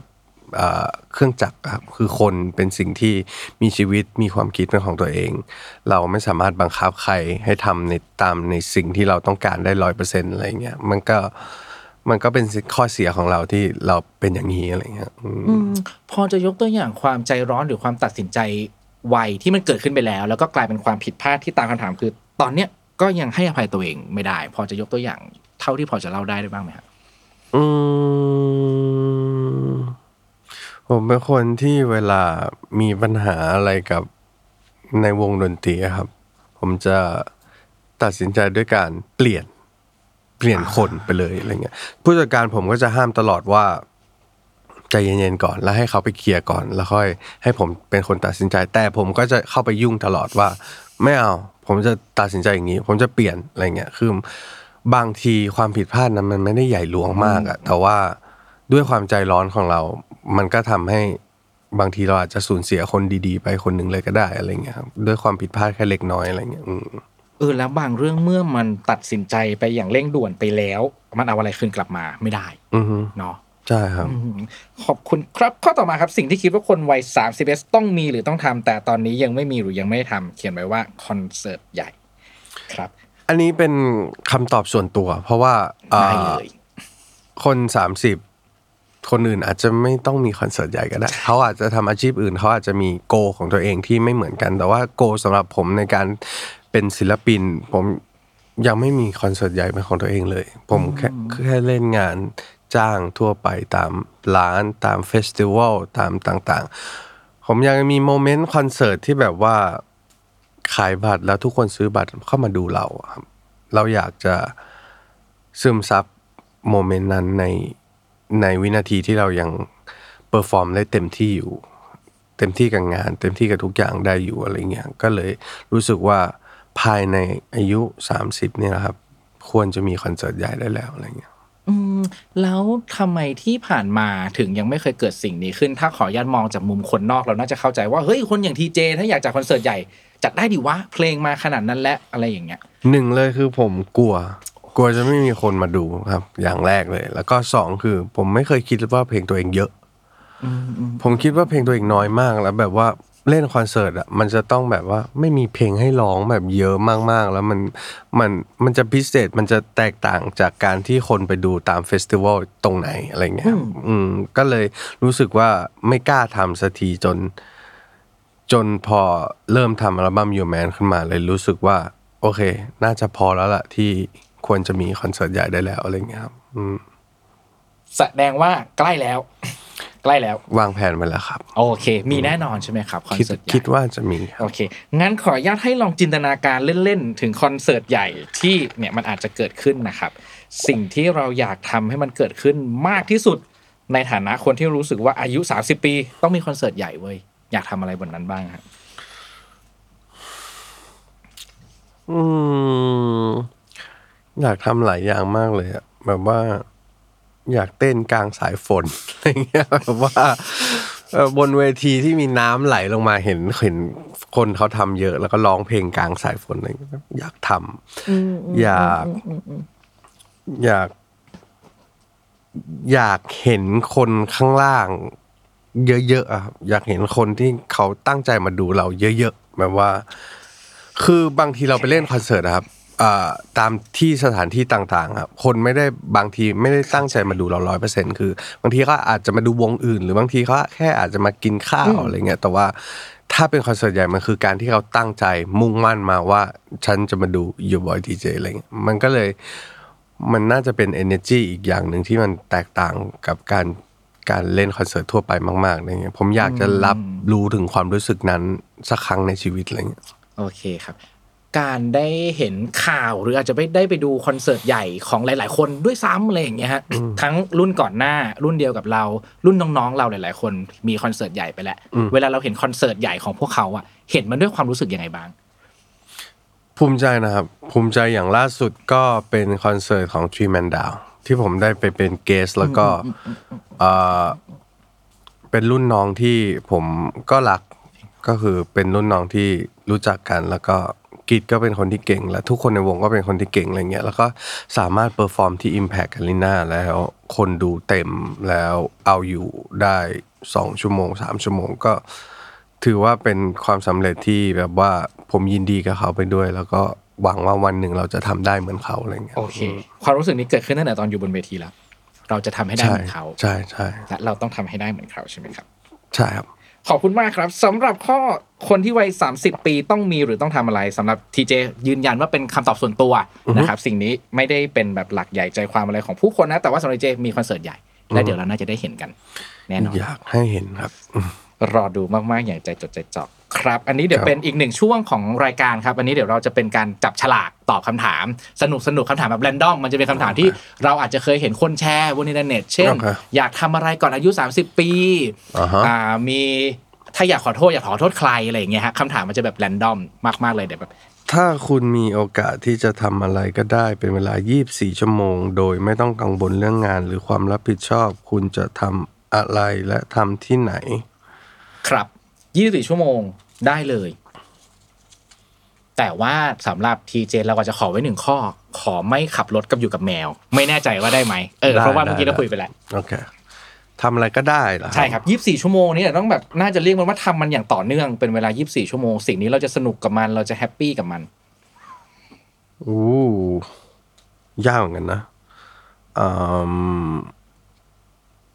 อาจจะ หนีไปอยู่เกาะไหนสักเกาะหนึ่งผมเป็นคนชอบทะเลมากครับล่าสุดเพิ่งไปมาลดีฟมาเอ่ออาจจะหนีไปอยู่สักเกาะหนึ่งแล้วก็ใช้เวลา 24 ชั่วโมงนั้นอยู่กับเอ่อแอลกอฮอล์ที่เราชื่นชอบและน้ำทะเลที่เราชื่นชอบ กับคนที่เราชื่นชอบ โอเค จะเป็น 24 ชั่วโมงที่มหัศจรรย์ใช่สำหรับเรา ใช่ครับขอบคุณมากๆเลยครับข้อต่อไปครับ ถ้าขโมยสิ่งของรูปร่างหน้าตานิสัยความสามารถของใครก็ได้บนโลกใบนี้หนึ่งอย่าง คุณจะขโมยอะไรจากใครอ๋อ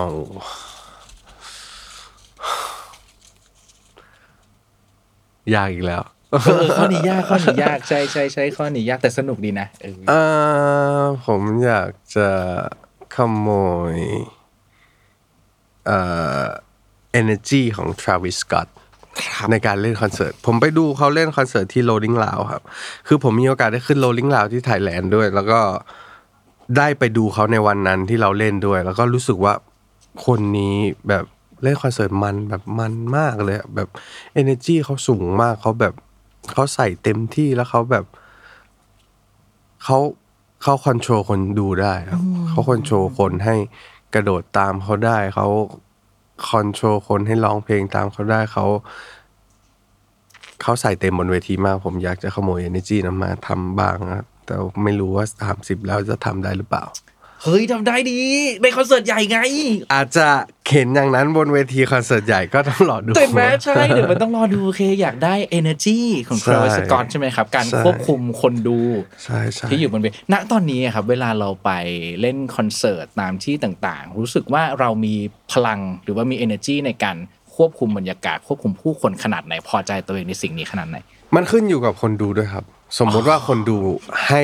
ให้ energy เรากลับมา เราก็จะยิ่งมี energy ที่จะส่งกลับคืนไป สมมุติว่าเราไปเล่นที่ที่หนึ่งที่แบบว่าเอิ่มเป็นร้านอาหารหนึ่งคนตั้งใจมากินข้าวและฟังเพลง chill ๆเขาไม่ได้ตั้งใจมาฟัง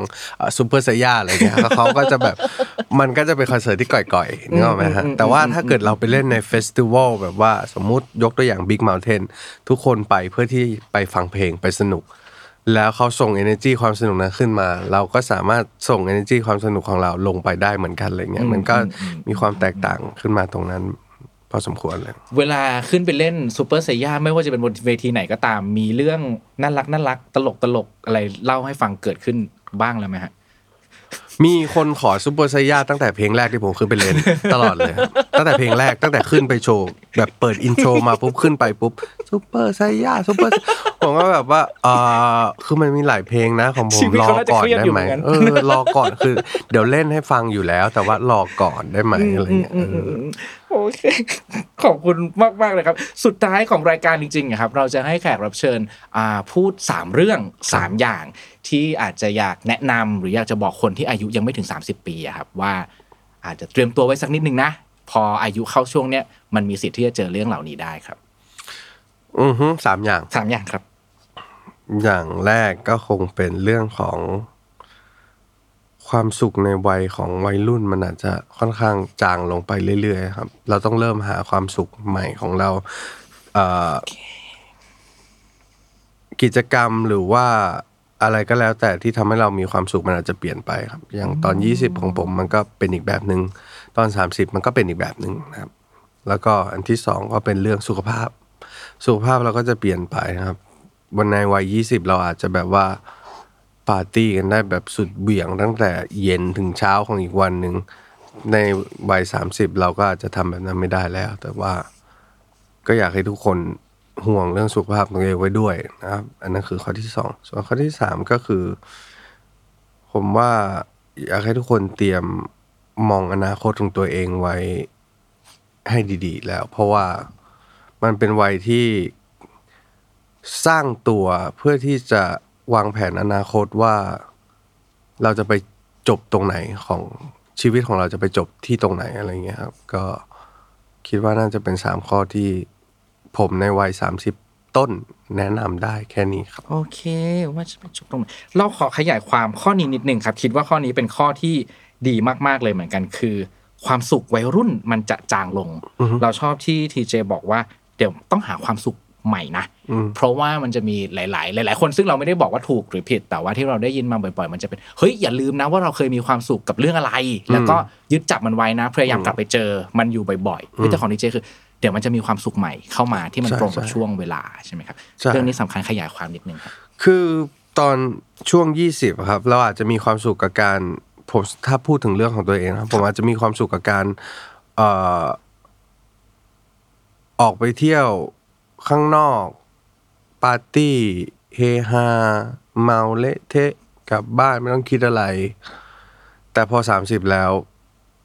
กลับไปทำอันนั้นแล้วมันไม่มีความสุขแล้วครับ มันกลายเป็นว่าความสุขของเราคือการอยู่บ้านและอยู่กับแมว แค่นั้นเองก็มีความสุขแล้ว เพราะฉะนั้นก็เลยไม่ได้อยากให้ทุกคนยึดติดกับความสุขเก่าๆของตัวเอง อยากให้ชีวิตมันยังมีความสุขใหม่ ๆ ที่จะเข้ามาเรื่อยๆ โดยที่เราไม่รู้ว่าอนาคตมันจะเป็นอะไรอะไรเงี้ยบางทีอนาคตเราผมก็ไม่ได้คิดว่าตัวเองอยากจะเลี้ยงแมวจนวันหนึ่งมีมันขึ้นมาอะไรเงี้ยแล้วมันก็มีความสุขอะไรเงี้ยก็เลยอยากให้ทุกคนลอง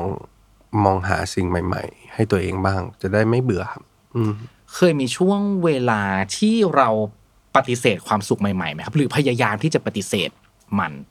ไม่มีเพราะรู้สึกว่าไม่มีเฮียถ้ารับไปมันไม่ใช่กูอะกูไม่เคยไม่มีหรอกไม่มีเพราะว่าผมผมเป็นคนที่แบบเปิดค่อนข้างแบบโอเพนมากกับทุกสิ่งอะไรเงี้ยครับใช่ยิ่งเรื่องความสุขยิ่งแบบว่าโอเพนมาก คืออะไรที่เราทำแล้วมีความสุขก็จะทำ โอเคขอบคุณมากๆเลยครับ ทิ้งท้ายนิดหนึ่งครับทุกวันนี้เวลาส่องกระจกอะครับเราขอโฟกัสที่รอยสักรอยนี้เนอะเวลาเราส่องกระจกแล้วเราเห็นคำว่าเพเชียนมันอยู่บนหน้าเราอะณทุกวันเนี้ยคำคำนี้มันทำงานกับเรายังไงบ้างรู้สึกยังไงบ้างทุกครั้งที่เราเห็นมัน ตอนนี้มันกลายเป็นส่วนหนึ่งของชีวิตเราไปแล้วเหมือนแบบว่ามันนานเป็นรอยสักที่อยู่มานานแล้วเนอะจนเรารู้สึกว่าเรามองข้ามมันไปแล้วนี่คือเรื่องจริงที่ที่จะบอกว่า มันมันไม่ได้รู้สึกอะไรแล้วอะไรเงี้ยแต่ว่าพอพูดถึงมันก็ก็เป็นอีกอย่างหนึ่งที่รีมายตัวเองกลับไปในยุคสมัยนั้นว่าทำไมเราถึงเลือกคำนี้ไว้บนหน้าอะไรเงี้ยครับ ก็สุดท้ายแล้วความอดทนนะครับ เป็นสิ่งที่สำคัญมาก ๆ ในการใช้ชีวิต เพราะว่า เราต้องเจออะไรอีกมากมายในชีวิตแล้ว ถ้าเราไม่มีความอดทนกับมัน เราก็คง ใช้ชีวิตไปได้ไม่ถึงไหนครับ อืมที่เราบอกว่าณวันนี้เราอาจจะมองข้ามมันไปแล้วอะครับอืมมันเป็นมองข้ามในลักษณะที่ว่าเราไม่จำเป็นต้องอดทนแล้ว หรือมันเป็นการมองข้ามเพราะว่าอ๋อกูรู้แล้วว่าสุดท้ายกูต้องอดทนไม่ต้องรอให้มีรอยสักมาเตือนก็ได้อะไรแบบเนี้ยมันมันเหมือน เพราะว่ามันอยู่กับเรามานานจนรู้สึกว่ามันเป็นส่วนหนึ่งอีกเออ มันเป็นส่วนหนึ่งของของตัวเราไปแล้ว มันก็เลยไม่ได้รู้สึกว่าเราจะต้องมา ส่องกระจกแล้วรีมายบอกตัวเองตลอดว่าต้องอดทนนะอะไรเงี้ยแต่ว่ามันกลายเป็นสิ่งที่เรารู้อยู่แล้วแหละว่า เราต้องอดทนกับชีวิตต่อไปอะไรเงี้ยเออประมาณนั้นขอบคุณมากๆเลยครับครับคิดว่าเป็นบทเรียนอีกหนึ่งคนในวัย 31 ปีที่ยอดเยี่ยมสุดๆ ขอบคุณมากเลยนะครับขอบคุณที่มาคุยกันมากครับวันนี้ขอบคุณครับ